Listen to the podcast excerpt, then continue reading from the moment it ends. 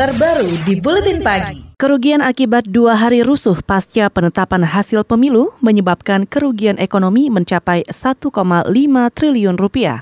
Wakil Ketua Umum Kamar Dagang dan Industri Indonesia atau Kadin DKI Jakarta, Sarman Simanjorang menyebut kericuhan pada aksi tolak pemilu 22 Mei itu telah merugikan sektor perdagangan di DKI Jakarta sekitar 1,5 triliun rupiah. Padahal Ramadan menjadi momen untuk meningkatkan pengunjung dan transaksi perdagangan.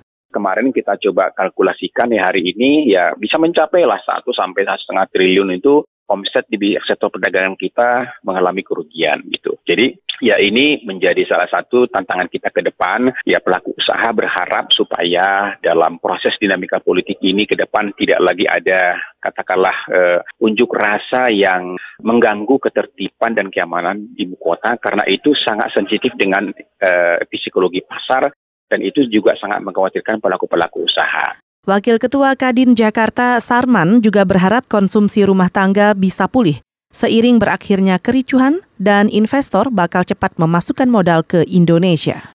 Saudara selain di Jalan MH Tamrin di depan kantor Badan Pengawas Pemilu, aksi yang berujung bentrok berdampak ke sekitarnya. Di antaranya Pasar Tanah Abang yang berada sekitar 1 km dari belakang kantor Bawaslu, pusat grosir terbesar di Asia Tenggara itu tutup selama dua hari. Direktur Utama PD Pasar Jaya Arif Nasrudin mengatakan penutupan mengakibatkan perputaran roda perekonomian berhenti Padahal perputaran uang di Tanah Abang mencapai 200 miliar rupiah per hari. Hari ini PD Pasar Jaya memutuskan membuka kembali pusat grosir Tanah Abang atas juga statement eh, dan perintah Pak Gubernur juga tentang memastikan ekonomi di Jakarta aman dan berjalan. Kita bersepakat untuk besok hari kita buka seperti biasa walaupun dengan kondisi tetap waspada melihat situasi perkembangan. Tetapi insya Allah mudah-mudahan besok uh, kita di backup juga dari sisi keamanan dari uh, TNI Polri untuk memastikan Tanah Abang bisa normal melayani para pengunjung.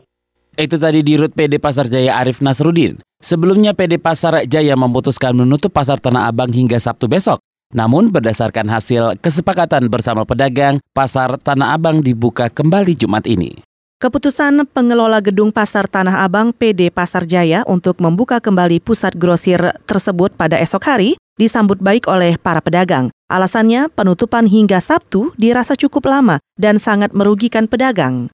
Tokoh pedagang dari Blok B Pasar Tanah Abang, Dedi, mengatakan saat jelang Hari Raya Idul Fitri seperti sekarang adalah waktu yang digunakan oleh para pedagang untuk mendapatkan keuntungan yang lebih banyak karena permintaan juga meningkat. Kalau pedagang, karena ini kan momennya pas banget nih, bulan puasa orang perlu, memang kalau namanya pedagang, itu pas hari-hari di bulan-bulan inilah, memang tempat istilahnya mengais, mengais keuntungan gitu loh.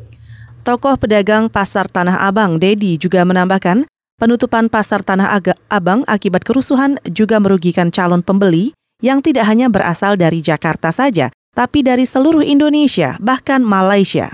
Sementara itu, Economy Institute for Development of Economics and Finance, INDEF, Rusli Abdullah khawatir investor bakal membatalkan niat buat berinvestasi di Indonesia jika kerusuhan tak kunjung selesai. Ya mungkin itu nggak akan uh, terasa bang langsung, tapi mungkin ini bagi para investor itu akan pikir-pikir ulang. Wah ini gimana nih Indonesia? Oh, gimana hasil pemilu dan sebagainya kan? E, takutnya gini, ada investor yang mau investasi di sini, ya tiba-tiba nggak jadi.